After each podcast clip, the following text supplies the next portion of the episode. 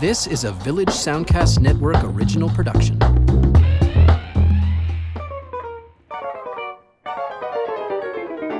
Welcome to Lends Me Your Ears. This is a film podcast where we see something new in cinemas or on a streaming service and then watch older movies connected to it by genre, performer, or filmmaker, and then make recommendations or warnings about what we've seen.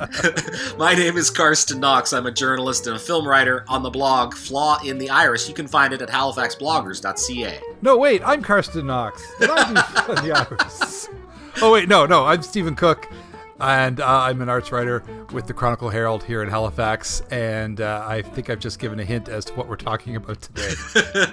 On this episode, we'll take a look at the new Brandon Cronenberg film Possessor, still in cinemas, and how it relates to uh, overlapping genres the possession movie, usually demonic, and the body swap movie, usually comedic.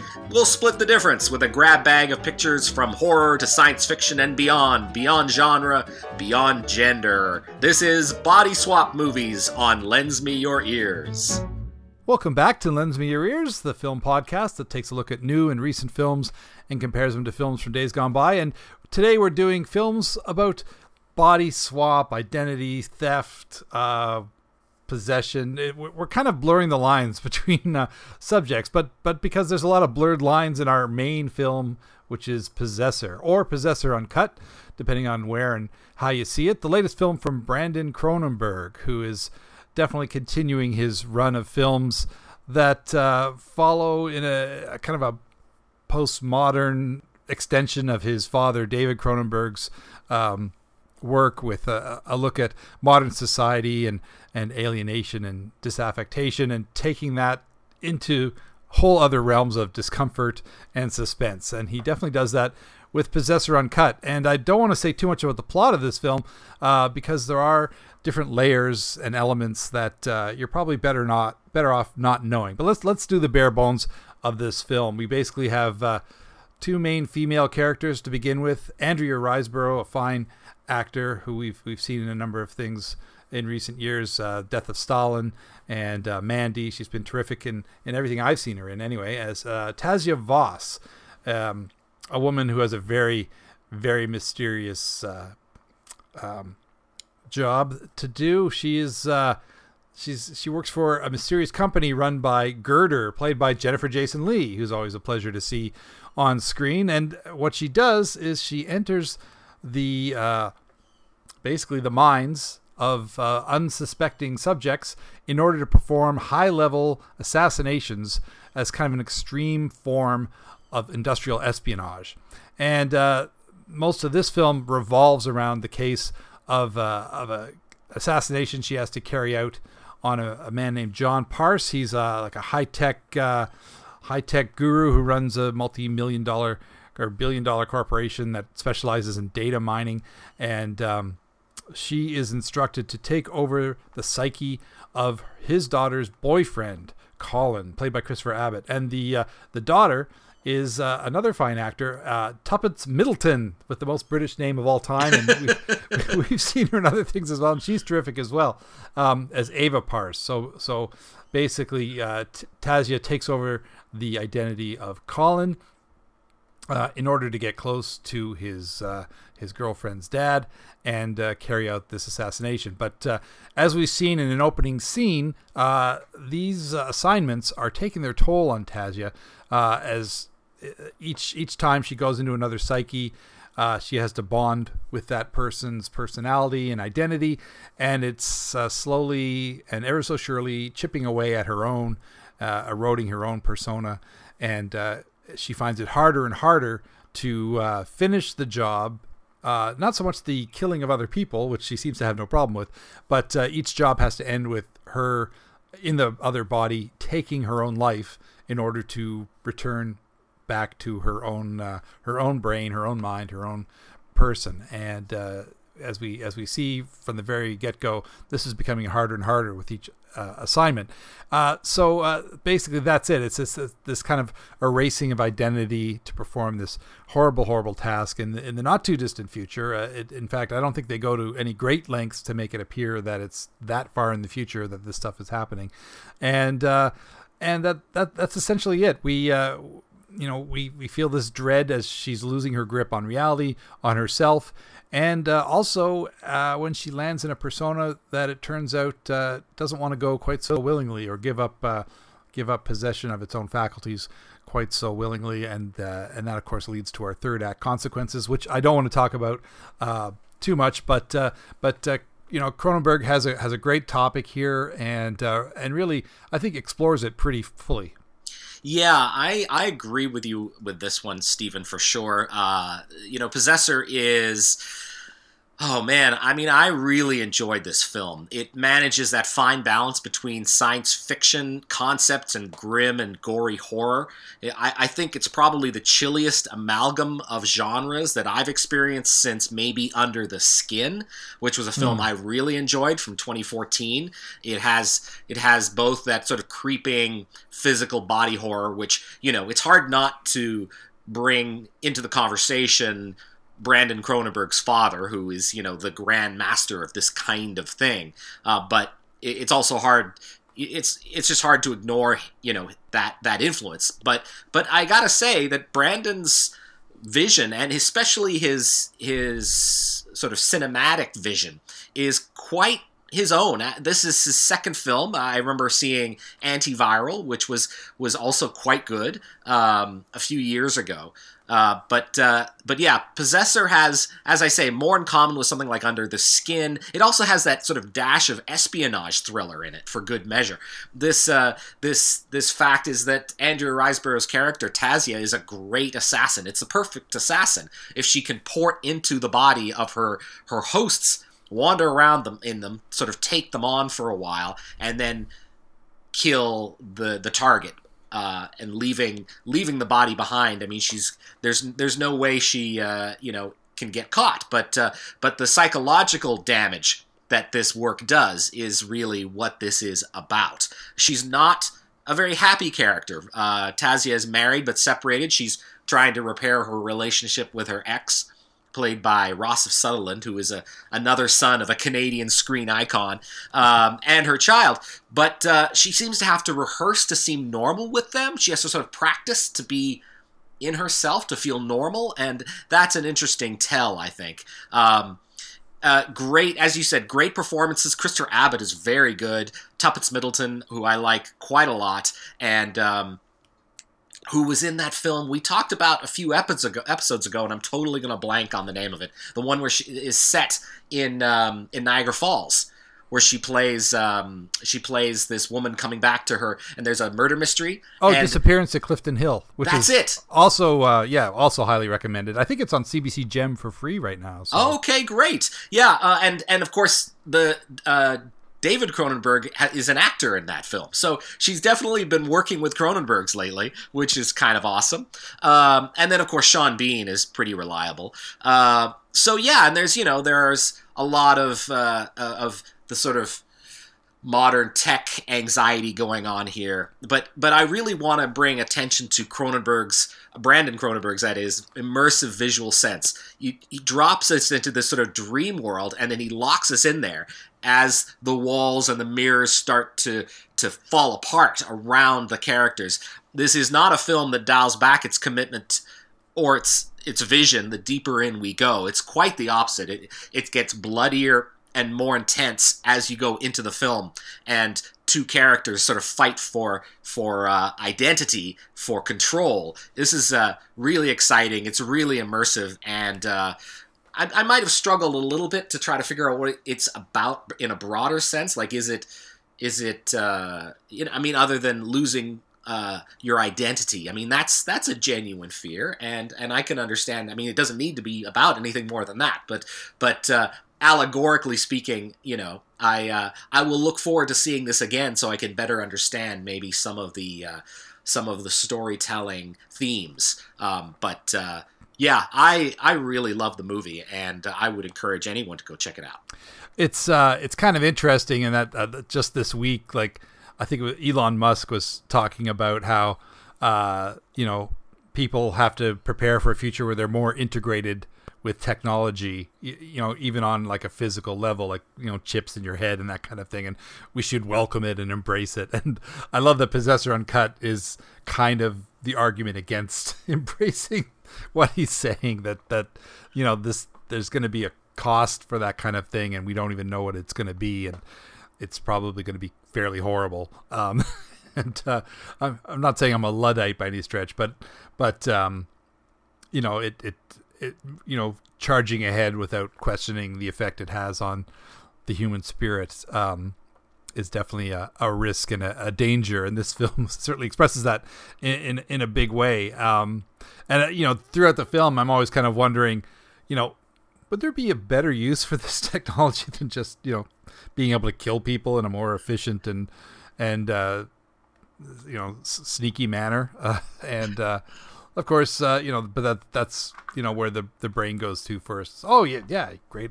You know, couldn't use it for diplomacy or something like that. Nope, assassination. Um, and and and maybe because uh, you know because because Girder, uh, played by Jennifer Jason Leigh, I mean she's she's kind of a a bit of a blank slate. We don't really know what she's thinking, and and uh, you know I get the feeling that she knows what the cost is. That that maybe uh, uh, you know Tasya Vos isn't her first agent to kind of go south. So maybe by making them assassins who are ultimately fairly disposable, not only in the psyches they take over, but maybe in their own lives personally, uh, is the the risk that she's prepared to take, and uh, because you know how long can you keep using the same assassin over and over again before they're caught or exposed or expose the company? So, um, you know, I suspect she keeps pushing the edge of the envelope of of what they're doing um, further and further with with every assignment. And uh, yeah, it's curious to think about the world that this uh, story takes place in and what other horrible things are happening. You know, in the guise of new technology and new frontiers. Yeah, yeah, and it's all set in Toronto, of course, uh, which I don't know if it makes a point of saying whether it's Toronto or not, but as a former Torontonian, I definitely recognize some of the locations. It, has got to be the creepiest vision of the city since maybe uh, uh, uh, Denis Villeneuve's enemy. enemy. Yeah, I was thinking the same thing. um, but you know, it's the kind of story. I mean, the the science fiction aspect of it is kind of digital and kind of analog, and I enjoyed that about the sort of machinery that we get to see. Um, I felt like you know it's it's a little bit a Black Mirror kind of concept. I, I would totally watch a series about this company and about these about an anthology series about body porting assassins navigating a world of false false faces kind of like a like a horror based mission impossible. I'd be i'd be totally all over that if they ever decided they wanted to go there. Yeah it's, it is interesting to think that the the concept has you know could have more um, legs as it were. Um, that that you know presumably they're going to improve the technology as as the years go ahead, and that uh, that uh, Girder and, and her company, uh, you know, could have a another life in a different, uh, well, maybe not a sequel, but as you say, like a limited series or something like that, where uh, where we see further possibilities. Um, because there's so you know there's so many way, ways for these missions to go wrong and but it, it might be too unrelentingly grim with each assignment having to end in a in a in a suicide or you know, death by yeah. death by cop or whatever. yeah, you know. yeah, it could. I suppose. I mean, I guess I don't know if you watch uh, Black Mirror. They're pretty unrelentingly grim. They are. They are. I've watched a um, handful. They, I have to really space them out because it's yes, yeah. They they are not uh, what I would call optimistic visions of the future.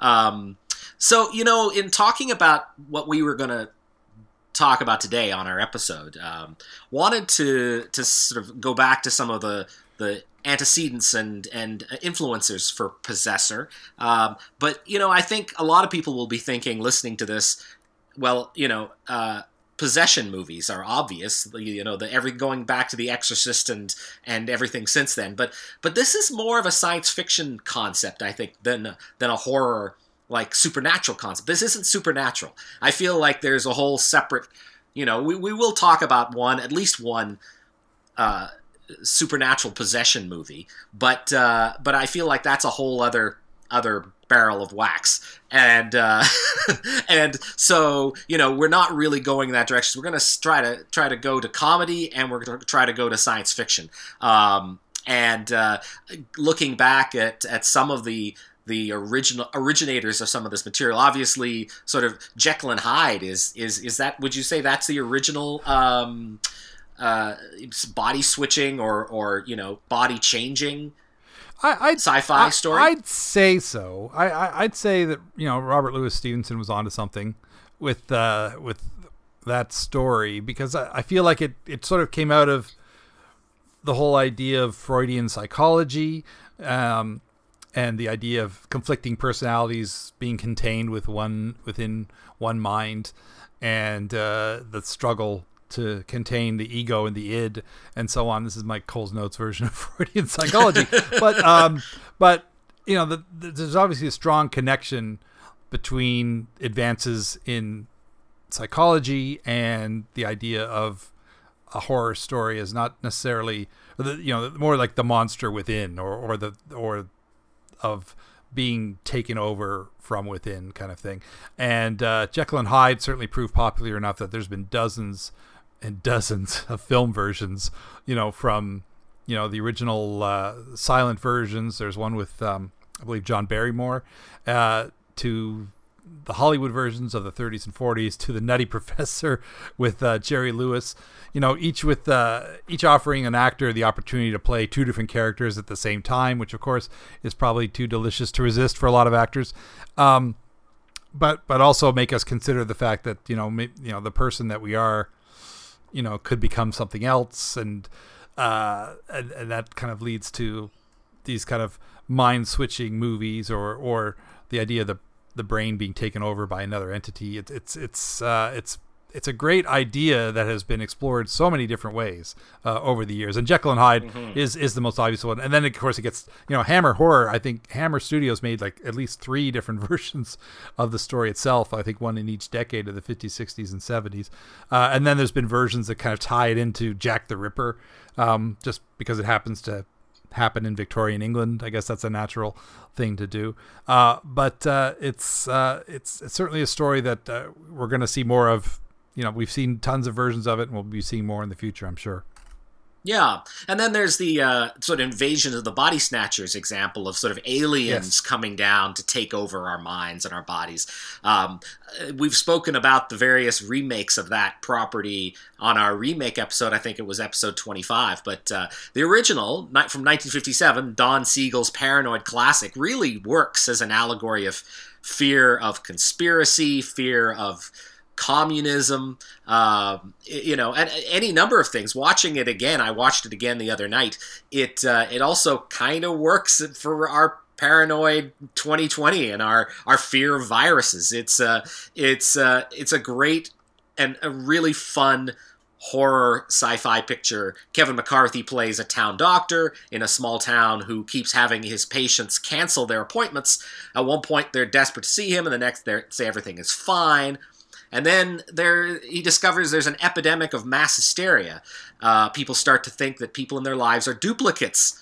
Um, and then there is uh, a little bit of a romance between him and his uh, his basically high school sweetheart, uh, and uh, and that roots roots you in the story to care about the characters. And before long, things just get out of control um, yeah, it was, it was, fun watching Invasion of the Body Snatchers again. It uh, it uh, it really holds up in a way that I mean, my the the movie from this sort of series or this um, uh, property that is closest to my heart is the 70s version, uh, which I think is none better than that with Donald Sutherland and uh, Brooke Adams and um, Jeff Goldblum. But uh, the original is is pretty great, and it still works in terms of its allegorical power yeah, this this is a pretty strong film. I mean, it's directed by Don Siegel, who most people will think of as the director of of Dirty Harry and some other Clint Eastwood movies, but that's actually fairly late in his career. He started out as a a pretty top notch director of of uh, largely uh, films noir and uh, but also some westerns.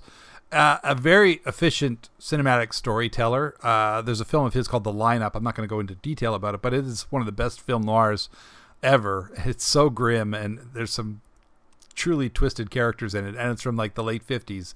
uh, and it feels like it's pushing a few uh, production code boundaries uh, here and there. But I, really recommend that one because it's just it's discussions of death and drug use and things like that. But um, but here he's he's kind of applying his film noir technique to a sci-fi story, and it works incredibly well. Plus, it's this allegory about people's minds being taken over, and, and the beauty of it is you you could see it as either um, a condemnation of the blacklist of, of, of people kind of becoming pod people and lining up to accuse um, others of, of being communists, um, or you could use it as a parable uh, about the dangers of communism. That's and Don Siegel would never commit to what what it actually was. He he would he'd say it is whatever you want it to be, and it could go either way. And that's just uh, the beauty of the screenplay and also the performances. Um, especially Kevin McCarthy is our our central character. But the film works astonishingly well. It's very quickly paced, and you, you know you're watching it and you're thinking of people's brains being taken over in your Facebook feed as they post various political things in the in these days leading up to the presidential election. It's like it's like what happened to my cousin? Why is he posting this nonsense? Um, and and so uh, I I feel like there there could be another. I mean, there've been four big screen versions of this to date. Um, Abel Ferrara did a pretty decent one uh, in the early '90s too, as I believe, and then there's the uh, just the invasion with uh, uh, Daniel Craig and Nicole Kidman. I, I feel like we, are probably due for a new one uh, in the not too distant future, but uh, but the original works really really well. It even there's even a Jekyll and Hyde reference made sort of early on in the film just to kind of tie it into past past stories. But uh, if you've never seen the original with Kevin McCarthy, uh, directed by Don Siegel, I highly recommend it. And it's on uh, Prime, Amazon Prime. That's where I was able to find it. And we continue our look at body swap, body switch, uh, possession movies here on Lends Me Your Ears, the film podcast. Uh, and we have to talk about a film from 1988 called The Hidden. And this is a science fiction picture. It feels like a spiritual successor to The Terminator, maybe even more so than T2 Judgment Day, just because it's clearly done on a lower budget with some of the uh, excesses of the 80s included in its uh, in its um, uh, plot and, uh, and, and structure. It's very it's very Terminator influenced, but uh, it's the story of a worm-like alien that possesses people. All these people do once possessed is they want to steal, they want to drive Italian sports cars, they want to listen to Judas Priest and kill people. Um, this alien is a bit of a sensation junkie, and that makes for a lot of fun for this movie. Michael Nouri plays an LA cop who's chasing down the, a murderer slash bank robber when an FBI guy shows up, the wonderfully deadpan Kyle MacLachlan, driving a Porsche 928. Uh, with this and, and risky business, was there ever a more 1980s car than the Porsche 928? It's like the, the thing came with spoons for cocaine. Um, anyway, uh, Mag- uh, MacLachlan's FBI agent knows more than he's telling, which upsets Nouri's cop. But after a lot of posturing, they eventually team up to go get the bad guy. Uh, except there's two bad guys with the same MO. And of course, we in the audience understand it before I think most of the people in the film do that the alien jumps from body to body. Um, I love the scene. There's a scene, and I mean, there's a lot of like exterior LA sequences, especially during the car chase chases that there are multiple car chases in this film. But I love the scene in the record store uh, prominent IRS records posters and REM posters. yes. And then a couple of scenes later, Concrete Blonde is on the soundtrack. I'm like, hmm, I wonder if IRS had a deal with the uh, producers of of of The Hidden to uh, you know forefront their uh, their lineup. I bet you they did. Um, anyway, I I uh, there's so much to enjoy in The Hidden. Stephen, uh, what what did you make of this film? Uh, I remember seeing this in the theater when it came out, and I loved it then. It was a lot of fun to revisit. Uh, there's a a Blu-ray of it. I think it's a Warner Archive Blu-ray, but uh, I'm, I'm, you know, I wanted, I want this Blu-ray, and uh, so I took it by using my credit card and uh, yes. and an online retailer. Um, but uh, you know, and and it was amazing how much of it still stuck out of my mind. I haven't really watched it. I don't. I think I may have watched it once since it first came out, but uh, I haven't really spent a lot of time with it recently, and it was so much fun to revisit because it's it is pretty fast paced. It does get a little meandery towards the end, but uh, but uh, you know, th- there's some great action stuff in it. Um, you know, the, the trying to figure out what the alien's actual plan is is uh, is is a lot of fun as he hops from body to body in um, you know in search of uh, you know ultimately finding the perfect um, persona to take over uh, and and maybe go on to other more nefarious things. Uh, but it's it's it's kind of so haphazard in the way it has to kind of make these connections from one body to the other. I kind of love that there's a bit of it's a little bit sloppy in its in its methodology, you know, and it's kind of it kind of blew the the budget on like that that opening chase scene, which is so well done, and then I feel like that's where like 75% of the budget went was into staging the the opening scene, but um uh, yeah, it, it's it's a lot of fun. That the humor in it is is very pointed and uh, and and is full of great one-liners and and uh, and Kyle MacLachlan is, is is perfect, of course. Uh, playing an FBI agent, I believe before Twin Peaks. I think this is between Blue Velvet and Twin Peaks, and uh, I'm guessing his performance here as an otherworldly uh, FBI agent um, kind of put him in good stead for playing uh, Agent Cooper in in uh, in Twin Peaks. And Michael Nouri is an actor I've always enjoyed. Uh, you know, I don't know what happened to him in his later years, but you know he was on a on a roll and some some fun roles here. He's he's just uh, he's handsome but somehow relatable. I don't know how he pulls it off, but uh, but he's terrific. And uh, and and Jack Sholder, the director, it's interesting. I mean, he got this film directly after making the second Nightmare on Elm Street, uh, Freddy's Revenge film, and I guess that got him the job of directing this film. And it, interestingly enough, he made a notable movie in 1993 about a guy who wakes up er, and you know he keeps living the same day over and over again, which sounds kind of familiar, but it actually came out the same year as Groundhog Day, um, called 1201, where his his his his life kind of resets uh, one minute after midnight every day, and and uh, uh, it's actually not a bad low budget kind of thriller. It doesn't quite have the same kind of humor as as The Hidden does, or, or you know maybe the concept isn't quite as high, but um, but it is interesting that it came out almost exactly at the same time that that Groundhog Day did. So that's something to keep an eye out for. But but this is this is definitely a lot more fun than you'd think. I, feel like it's uh, punching above its weight, as they say, in terms of the script and the, and the characters, and and a great supporting cast of kind of just Hollywood, uh, you know, standbys like Clu Clu Gulager, who I believe is in Once Upon a Time in Hollywood, if I'm not mistaken, but he's like a Hollywood pro who's around doing TV since the 60s and that kind of thing. So it's kind of fun to see him show up as, as I, one of the yeah. police officers. Yeah, I uh, I didn't really know him, but uh, you mentioned Don Siegel recently. Uh, just this last week, I happened to watch the the Killers, his Don oh, yeah. Siegel's 1964 film with uh, Lee Marvin, and and Clu Gulager is is Lee Marvin's sort of partner in that film. Yeah, he turns up everywhere. um, and then also Danny Trejo is in this movie in the jail cell. He gets one line, "Hey hippie, what kind of dude are you?" before he gets shot. um, yeah, I love the '80s excesses, uh, like the you know the whole scene of the the dude in the white suit doing cocaine with the Ferrari dealer as they seal the deal, um, and the alien learning how to do finger guns on Rodeo Drive. Uh, there's a lot of a lot of '80s excess, and uh, speaking of 80s success, I'm going to use that as a segue Brilliant. to talk to ask you about Ninja 3: The Domination from 1984. Um, I have not seen the first two Ninja movies in the franchise. I have not seen Enter the Ninja or The Revenge of the Ninja, but I have seen American Ninja some years ago. I suspect American Ninja is a separate material to Ninja 3: The Domination. Same director though, I think. But uh, oh, really? Okay. But yeah, Enter the Ninja, Revenge of the Ninja, and Ninja 3: The Domination they're a trilogy in name only, I think, because um, there's I don't think there's actually I think aside from uh, Sho Kosugi, who is a um, who is a fixture in my uh, local video store's martial arts section for years and years and years.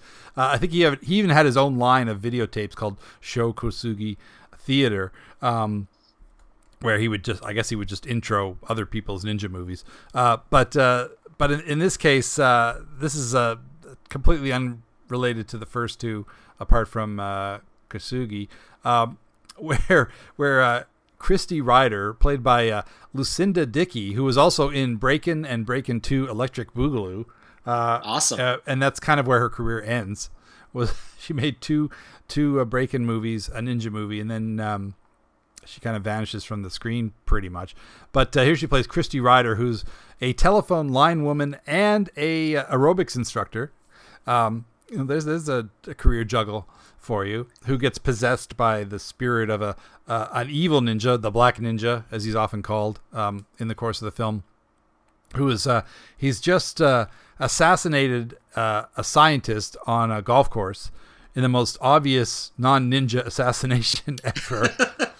in, in, fact, the, the ninjas in this film are so not stealthy or necessarily skilled. I mean, they're pretty good at throwing those stars. That's a, but that's kind of about it. Um, and uh, he gets taken out by. It takes like dozens of cops to to eventually take out this ninja, and then uh, he uh, his spirit passes into that of Christy Ryder, who then um, you know slowly finds herself you know performing these murderous acts and having these strange new skills and and so on, and and then um, you know, and then eventually uh, show show shows up to uh, to dispatch uh, his former enemy who has taken over the young woman's body. So it's um yeah, and, and it's it's so 80s. It's um I feel like this movie if if there was if you wanted to show somebody what the 80s were like on film and they they didn't live through the 80s, this is the movie to show them show to them because it's got it's got aerobics, got California and golfing, and it's got aerobics class. It's got a scene of the female lead scaling a power pole to a jammy pop song a la Flashdance. It's got lasers out of a stand-up video uh, console. It's even got a Patrick Nagel print. Like it's so 80s. It's so incredibly 80s. The the, the possessed Patrick Nagel print is probably one of the highlights of the film just because it's as soon as you see it you go oh okay well obviously i know what decade this is. Um, you know and you've got uh, the and then you know she's got this relationship with a cop which is completely implausible. I mean everything in the film is completely implausible uh, and yet it's you know it's 90 of the most entertaining minutes uh, you could ever have just because you know every scene kind of exists in its own universe and has something crazy or unbelievable or just slapdash happening that you, you kind of can't believe either in, in terms of the fights or the special effects or the act. I mean, there's, there's always, uh, I mean, we don't usually delve into the world of so bad it's good here on Lens Me Your Ears, but it is fun to kind of, to, to kind of delve into some trash cinema, you know, but, but sometimes that can be a disheartening endeavor because some films are just bad and you're just stuck there with the same, but, but Ninja 3, The Domination, I feel is, is uh, is something special in terms of of its uh, just its willingness to just come up with a preposterous um, concept and stick with it all the way. Really, that's cool. Yeah, yeah, I can appreciate that. Um, and uh, there were the, the the the cultural sort of uh, signifiers in the film. Those things I did enjoy. Um, now, we want to leap forward in time now to a, an entirely different kind of movie, one that has, when it was released in 2009, it didn't get a lot of love. I really enjoyed it, but it was not a hit. Though in the decades since, it's gotten a lot more uh, appreciation, and now I think people are coming around to how good it is. And that's Jennifer's Body. Oscar-winning screenwriter Diablo Cody was this is the script uh, the writer here, and it is a hip and hilarious screenplay. And uh, she collaborated with director Karen Kusama on this film. Um, it, you know, on the surface, it might seem like a fairly routine Heathers Ginger Snaps retread, but there is a lot more going on here. Megan Fox is the titular Jennifer. She's an alpha female in the high school in Devil's Kettle, New Jersey, whose nerdy BFF play, named Needy uh, played by Amanda Seyfried. She's hiding her glamour a little bit, obviously, but she's great. Um, she sort of keeps Jennifer real. But Jennifer has a very bad night with an emo rock band from New York, and all of a sudden she has an interest in killing and eating the boys in her class. Um, and it turns out the rock band kind of raised a demon that possesses Jennifer. Uh, it goes wrong, their little their plans, and and then she becomes kind of uh, a lot. She becomes a lot, um, and so Needy needs to step up if if the slaughter is going to stop. She needs to sort of face up to her best friend and and also deal with the problems in their relationship because it's a little bit of an imbalanced power dynamic in their relationship. Uh, this is a, a, a, fun movie. I know this is the first time you've seen it. Uh, so, what did you make of it, Stephen? Yeah, I regretted not seeing it when it came out because, you know, I remember at the time a lot of people saying, oh, this film is way better than it sounds, which isn't necessarily the highest praise, but, uh, you know, since it's, and it wasn't in theaters very long, so I, I it's not like there were tons of opportunities to see it at the time, but uh, I'm glad I finally caught up with this film. You know, ten years after the fact, and uh, and yeah, it's it's it's smart. It's funny. Uh, you know, Amanda Seyfried and Megan Fox are terrific. They have a great dynamic as frenemies, as uh, as they become over the course of the film. And there's there's lots of fun little digs at at, at sort of teen life and you know the the mid level uh, indie rock band Low Shoulder. you know, there's, there's some there's some fun jabs at, at you know the music industry. Uh, you know, there's some great bits of dialogue as you'd expect from Diablo Cody script.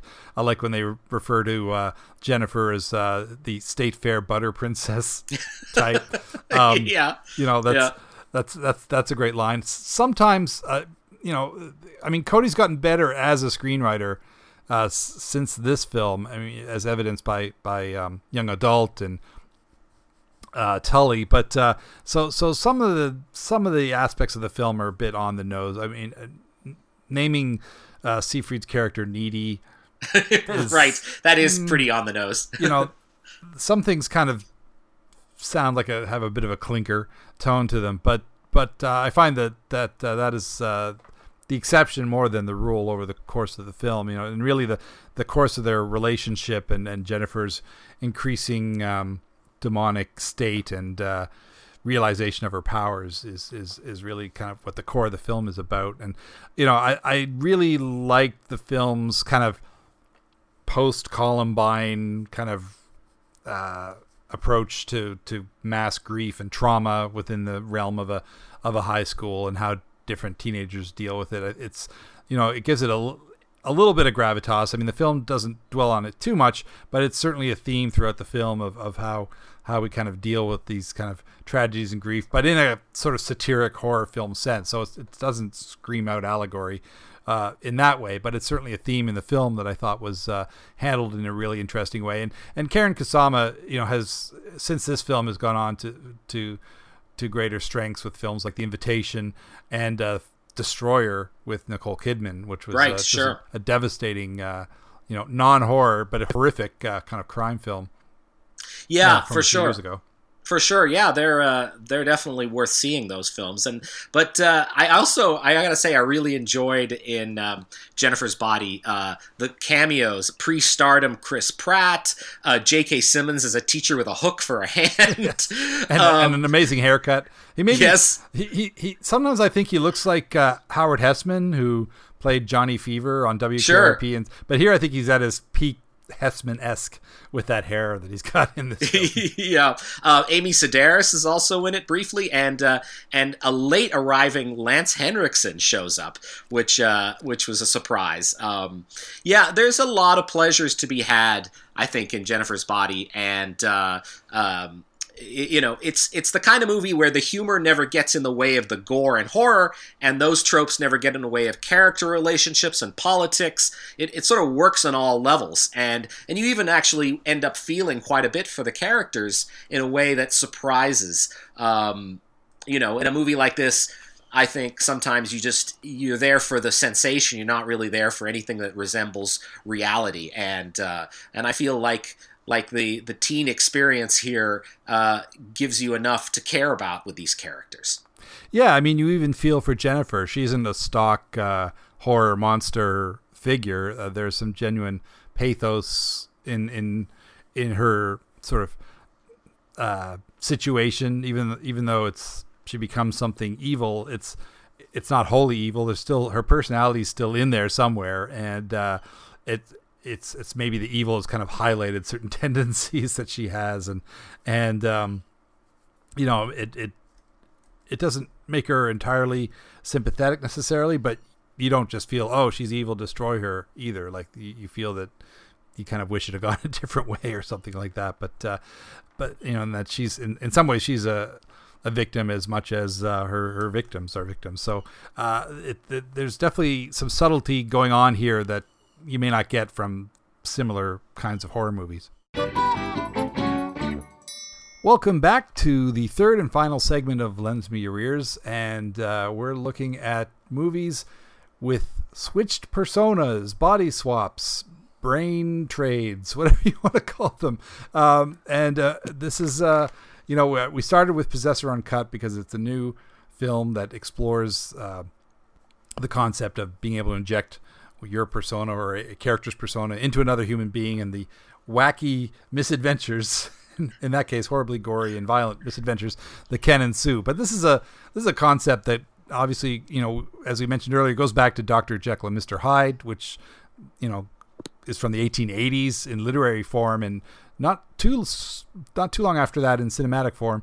Uh, and uh, in the 70s, uh, Disney's Freaky Friday with uh, Barbara Harris and a young Jodie Foster uh, kind of kicked off a new cycle of these kinds of films. But if you if you even just Google body swap movies, there's there's so many of them. I mean, uh, you know that, that basically just take the Freaky Friday format and and you know just don't even change it that much. Uh, there was one with um, uh, I think uh, Dudley Moore and Kirk Cameron called like Father Like Son.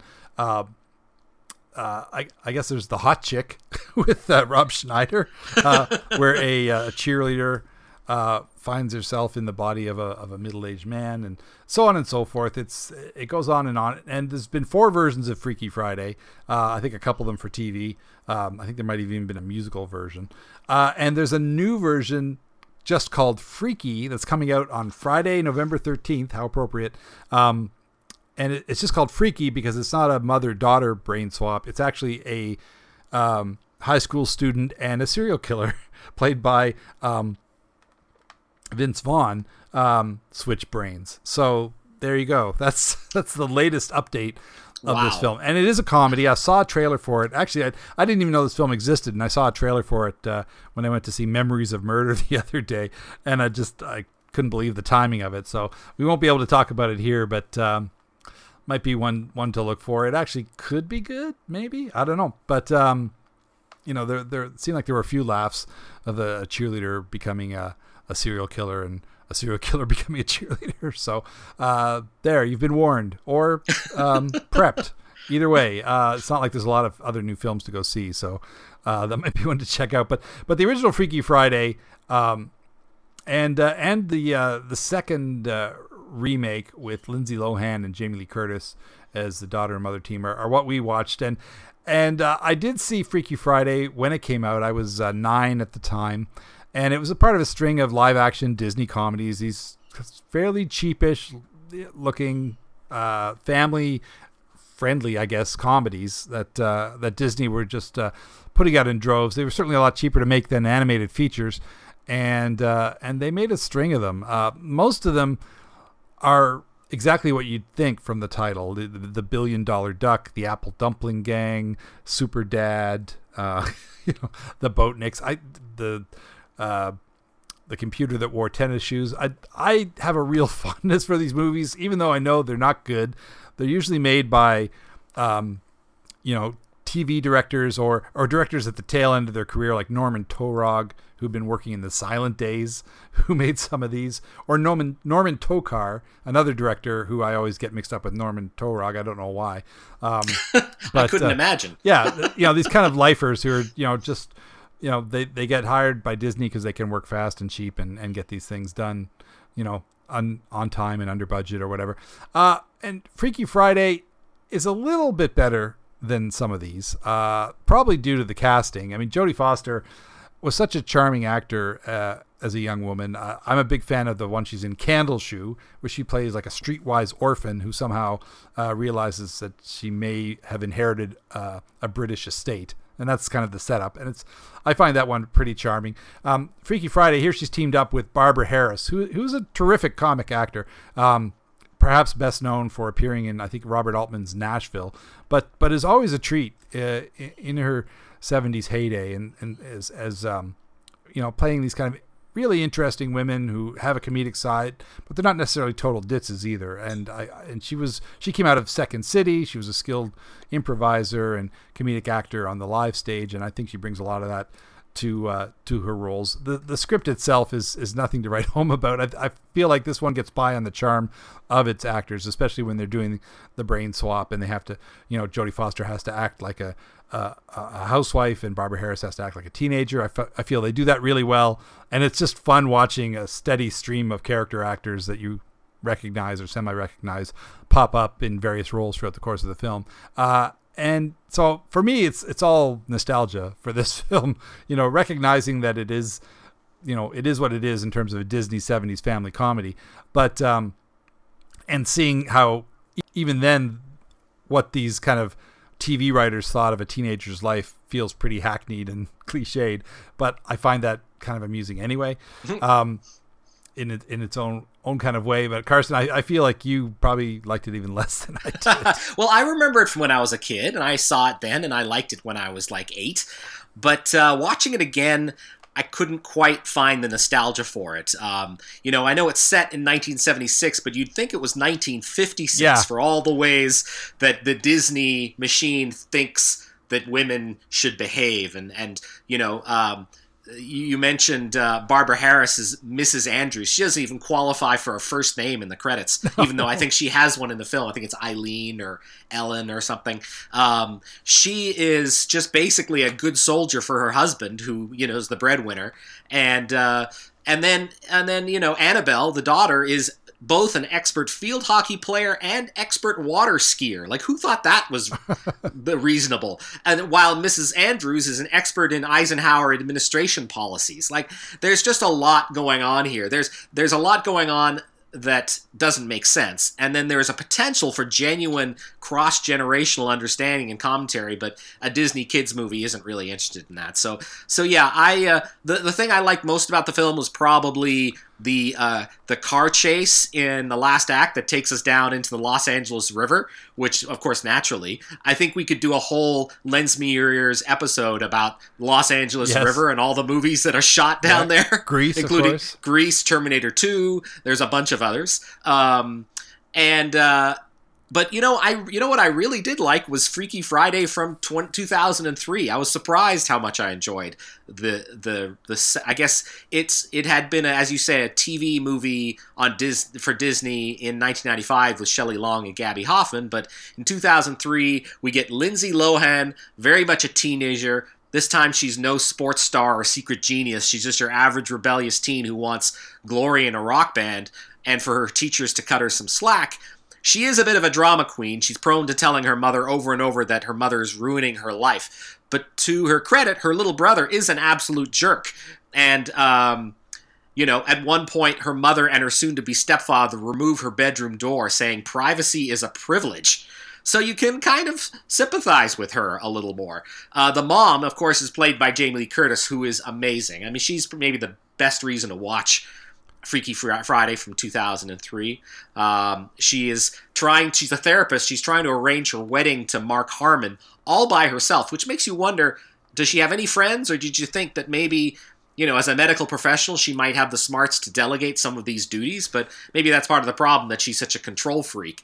Um, when they switch. Anna in Tess's body, Anna, the uh, the teenager in her mother's body, says, "I'm like the crypt keeper," which I thought was a great line. and then there's a great Stevie Nicks jokes where where Anna's like, "Who's he?" um, the only thing about the transformation that really leaves a bad taste in your mouth is that it's caused by a fortune cookie at a Chinese restaurant, which seems more than a little culturally inappropriate.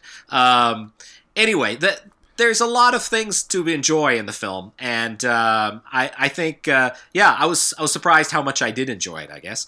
Yeah, same here. It's it's certainly uh, certainly more cinematic than the '76 Freaky Friday, which is all just you know just bland lighting and stock setups, and was obviously made very quickly. Although I did I did enjoy that for a family comedy, the characters sure smoke and drink an awful lot, which is, is, you know which is something that I, I just grew up seeing that in cartoons and TV shows, even ones meant for kids. You know, and now of course it's, everything's completely whitewashed and has to go through five committees. Um, before I can get near a screen whereas there they just didn't care. But but i you know I, I i did feel like there was a more realistic dynamic between the mother and the daughter here. There's more interaction between them in the remake which i, I felt was a kind of lacking in the original because basically they just set up the concept and send each character on their own merry way. Um you know here they relate a bit more through the course of the film. And uh, i like the twist in the you know the widow mo- the widowed mom getting remarried um and the daughter having issues with that and how that intertwines with things. Uh, it's funny the the bit about removing the bedroom door. Uh, I I I'd seen that happen. I know somebody with kids, and they do that uh, to a daughter who acts out. And of course, I, would never heard of that happening before, and now I know where they got the idea. Because I imagine when this film came out, a, a, lot of people were taking parenting tips from Freaky Friday. Because I, wow, you know, I I'd never heard of taking a kid's door off off their bedroom, and and then I saw it in action, and and uh, yeah, I guess that would that would really uh, jangle your nerves if you're a kid and you just couldn't have that that one little layer of privacy of, of, yeah, of having seriously. your own room. So, um, you know, I don't know where that idea was floating around before this movie, but I'm, I, I bet it became real popular afterwards. And, Yikes! And there's there's lots of fun stuff like when they're when they're the first time they're they're getting dressed in each other's clothes and and uh, the Jamie Lee Curtis, the, the mom and the daughter's body says, I'll drab up, and the mom and the, the daughter and the mom's body says, oh, I'll grunge down. you know, I, again, there's, you know, very much of its time in terms of the music and the, the daughter being in the band and everything like that. But, uh, and then they introduced the whole thing about the, the guy that the teenager has a crush on becomes infatuated with the mom, which adds a whole other layer of, of weirdness to the story. That, it does. That it really does. Feels very odd, but at least gives it something that you know makes you kind of go whoa a little bit. But yeah, and you know that's that's some tricky waters that I they managed to navigate more or less. And Lindsay Lohan is very good here. I mean, this is right, and then she did Mean Girls right after this. Um, you know, and which makes it you know more of a double shame you know of, of where her career was headed afterwards but uh and her life really but um you know it's she's she's so good and natural here in front of the camera you kind of wish that she was able to go on to bigger and better things yeah, no, for sure. She's she's really good. Um, yeah, it's a. I was I was pleasantly surprised. I got to say. Um, now we also watched a very peculiar and it really deserves its own genre uh, body switching movie called Being John Malkovich from 1999. This, of course, is from Spike Jonze and Charlie Kaufman, who would, you know, reteam uh, for the Eternal Sunshine of the Spotless Mind. These are these are very talented filmmakers, and this story is is it just you know even when I talk about the plot, it, I can't quite believe the film got made. But that's what happened in 1999. A lot of interesting films got made. John Cusack is a puppeteer named Craig Schwartz. He's a man who takes his mission as a puppeteer very seriously, even though he gets beat up on the street for it. His wife, Lottie, played by Cameron Diaz, works at a pet supply store, and their basement apartment is full of lizards and parrots and chimps. Um, so Craig Schwartz decides to get a straight job at a company called Lester Corp. Its head offices are on the seventh and a half floor of an office tower, and there he becomes a filing clerk and develops a passion for Maxine, played by Catherine Keener. But Maxine couldn't care less about Craig. At some point during his workday, Craig stumbles upon a passageway in his office that gives him access to John Malkovich's brain. Uh, it's like he tags along inside John Malkovich's head for 15 minutes and he gets dumped onto the side of the New Jersey Turnpike after that period. And then, you know, he but he enjoys the experience so much that he wants to keep doing it. And he and Maxine, well, Maxine Moore, comes up with the idea of monetizing this experience and getting people to pay 200 bucks for the experience of wandering around inside the skin of a of a celebrity. Um, and and it makes some people feel actualized somehow. Uh, it gets complicated when Maxine falls for Lottie, but only when she's inside John Malkovich. So this is a really uh, again strange film. There's a lot about the emptiness of celebrity here. It amazes me that John Malkovich was up for this, but he really commits. Um, it's also a very cynical film in many ways. I felt like none more Gen X watching it. Um, there's a hopelessness there that I couldn't deny, but it's uh, it's ultra 1990s, and the, it's still pretty great. You know, um, I'd forgotten about the chimp flashback in the film. There's there's a lot of incredible ideas in this movie. Um, I thought it would be an outlier in our selection of possessor related films, but in fact, it's actually might be the one that's the most like it in terms of mechanics.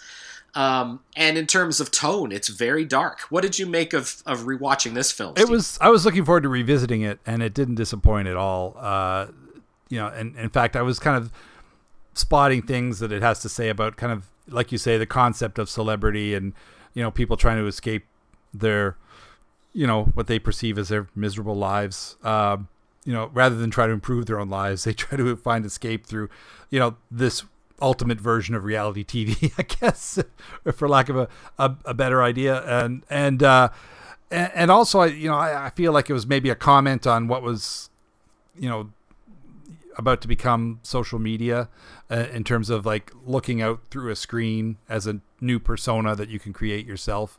I feel like uh, this film was kind of prescient in a lot of ways about that sort of thing, and um, and and yeah, it's just uh, and I, I find it it works well as a satire, but also with a fair bit of pathos uh, for its characters on on pretty much all levels. Uh, so it's it's it's not it's not a heartless film, even though it is kind of bleak. And uh, I I think uh, I think Spike Jonze did an amazing job um, of uh, of of uh, pulling that off. Of course, along with a brilliant Charlie Kaufman screenplay. It's you know those two guys work so well in tandem together, uh, and and you know no nowhere else better than than in this particular film. Yeah, no, I, I agree. I, I, thought it was it was really fun to revisit, though a little scary. Um, so we did watch a couple more body switch comedies. Um, I don't really. There's not a lot of time left in our our episode of Your Ears. I don't want to say necessarily too much about Switch from 1991. It's a very late Blake Edwards effort. It's mostly worth seeing for Ellen Barkin, who I don't think gets enough credit for physical comedy. She's so funny in this. Um, eh, you know, amazing how she stumbles around on high heels for most of the film. Um, basically, uh, and I yeah, the plot is she basically is is uh, has been reincarnated. She was a uh, you know a chauvinist pig who now needs to try to make friends with a woman in her day-to-day life. This is an R-rated pretty homophobic and questionable so- sexual politics film, but uh, it it is it does have that one great role in it. So I would recommend it if you you know if you do uh, have a soft spot for Ellen Barkin. She's really good in it. Uh, maybe or or as a Blake Edwards completist.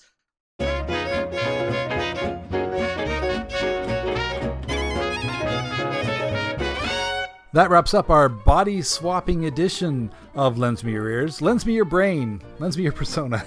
and uh, hope you en- enjoyed this uh, walk through films where uh, minds and, and bodies intersect. It was it was a lot of fun to do and a lot of fun to watch films, both good and bad. And uh, hopefully we'll uh, see you next time for whatever our next topic turns out to be. If you enjoyed the show, of course, you can find us on Twitter at Lens Me Your Ears or on our Facebook page. And uh, you can find me on Twitter at NS underscore S C O O K E. I'm on Twitter named after my blog. It's Flaw in the Iris. And thanks again this week to the folks at CKDU who allow us the use of their production facilities and air us every other Tuesday at 5:30 p.m. and also to Village Soundcast Network who put all the finishing touches on each episode and of course Gypsophilia who provide the music. We don't give them enough credit as well and uh, make sure you check out their music online or wherever fine records are sold. Thanks for your time. We'll see you next week. This was a Village Soundcast Network original production.